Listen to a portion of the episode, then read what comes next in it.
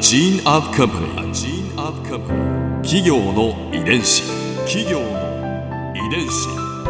全国に546万社以上あるとされる日本の企業その企業の数だけ理念があり使命があり人間ドラマがありますこの番組ではさまざまな企業のトップや社員の方にお話を伺いながら成長する企業の DNA を解明していきます企業の遺伝子ナビゲーターは私はるかクリスティーンとクオン株式会社代表の武田隆さんです。武田です。よろしくお願いします。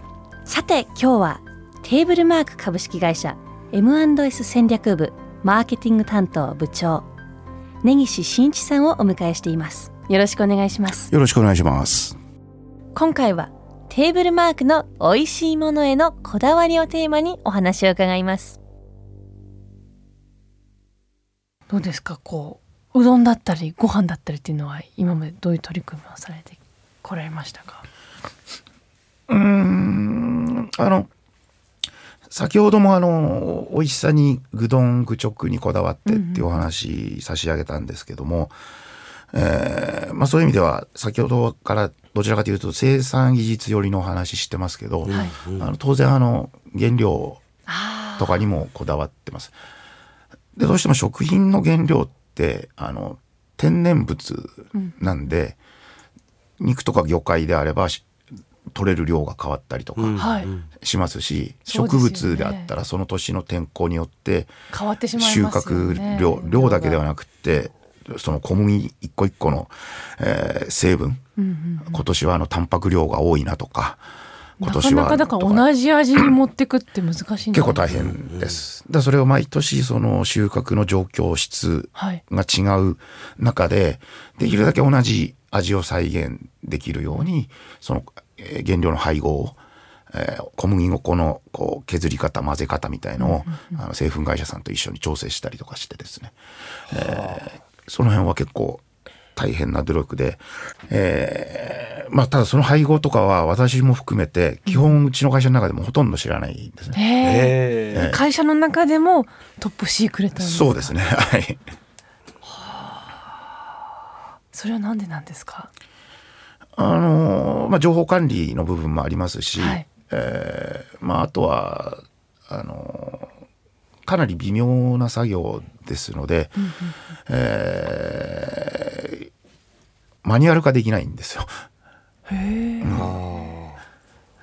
相手が自然ですそうですね。なるほど、なるはほど。はあ。そうですよね。その年によってもだからちょっとずつ変わるってことですよね。い。そうですね。だそういう、うん、生産技術だけではなくって原料そのものにこだわって、まあ、あとは調理する時って、はい必ず使うものがあるんですけどなんだかわかります？なんでしょう？必ず使うもの？ご飯でもうどんでも、えーパンでも。ご飯でもねなんでしょう？えーでも。なんかね、小麦と米って言ったら一個じゃないですもんね、なんでしょう？お水です。ああああはい確かに。まあうどんとパンならばもう一つ共通するものが塩なんですけどあ。あの結構あ全てにおいてお水はそうですね。はい、共通しますね。ね。うん。だからそういう意味ではあの美味しいお水っていうのにこだわって、えー当社の、えーメインの工場っていうのが最近作った工場っていうのは、はい。あの新潟県のあの魚沼地区お米どころで有名なところですけど、はい。ここの水がとってもいいんですね。あじゃあわざわざその美味しいお水を求めて工場をそこに。工場立地をもうあえてそこにさせていただきました。徹底してますね。やっぱ全然そんなに違うもんなんですか？そうですね。あの、そもそも水が出るところ出ないところとかいうのもあってですね、はい。水が出ないところだとどうしてもこう浄水というか水道水買ってくるしかないですし、そうじゃなくて、あの、ここのエリアですと、あの、地下の方に伏流水が出てくるんで、あの、あの辺こう、山々に囲まれて、雪解け水が溶けて、こう、地下水こうずーっと流れてきたのが、えー溜まってるんですね。あだからそれをこう移動的に組み上げてそうすると豊富に使える。で、うんもう例えばお米で言ったら、はいあの炊く時だけお水こだわってもダメなんですよねあれ。ほ一番最初に触れる水が実は一番大切。うじゃあ研ぐ時ってことでか？そうですす。ああそうなんですか研ぐ時から魚沼産の水を使う使ってます。はいでもそこに工場があるからこそこうねたっぷり使えるというかそれを運ぶとなったら大変なことですねとんでもないことになりますもんね。そのこだわりを消費者の方に全部伝え切るのは難しいです、難しいですすね。はい。意外とそうですよね。買った時にさあこの工場はどどこにあるってね、うう裏見たらね書いてあるわけですけれども。でもねどこの工場ですって書いてあるところでそこから水への発想がそこまで考えることなかなかないですね。あでも実はそういう徹底したこだわりがあったんですね。企業。の遺伝子あの歴史のある会社さん、あの加藤吉さんという歴史のある会社とあの JT さんの加工食品事業部こちらも歴史のある部がこう事業部がこう一緒になって名前を変えるっていうこコーポレートアイデンティティが変わるっていうのは大きな事件だったと思うんですけどどどんな状況だったんですか？うーんあの社内的には大きな事件だったと思うんですけどね。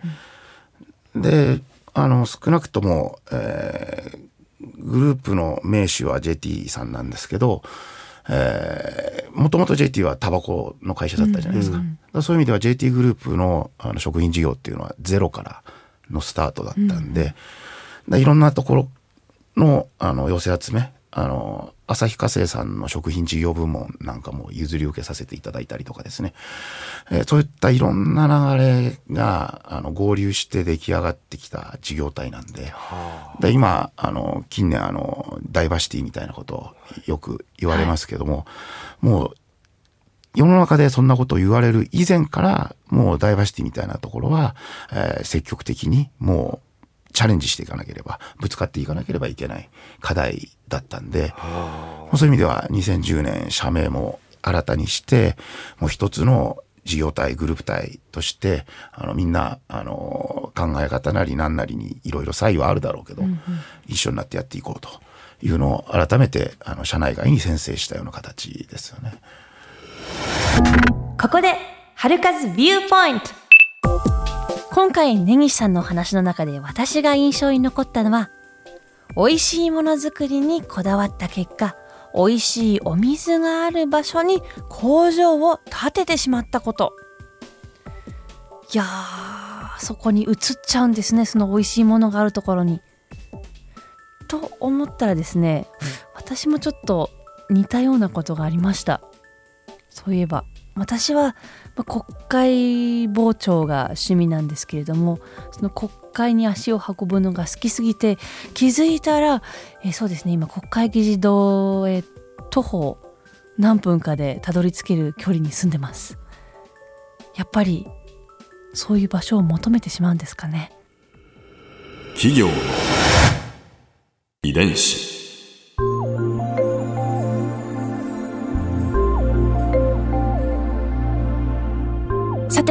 この番組はポッドキャストのほかスマートフォンタブレット向けアプリ JFN パークでも聞くことができます。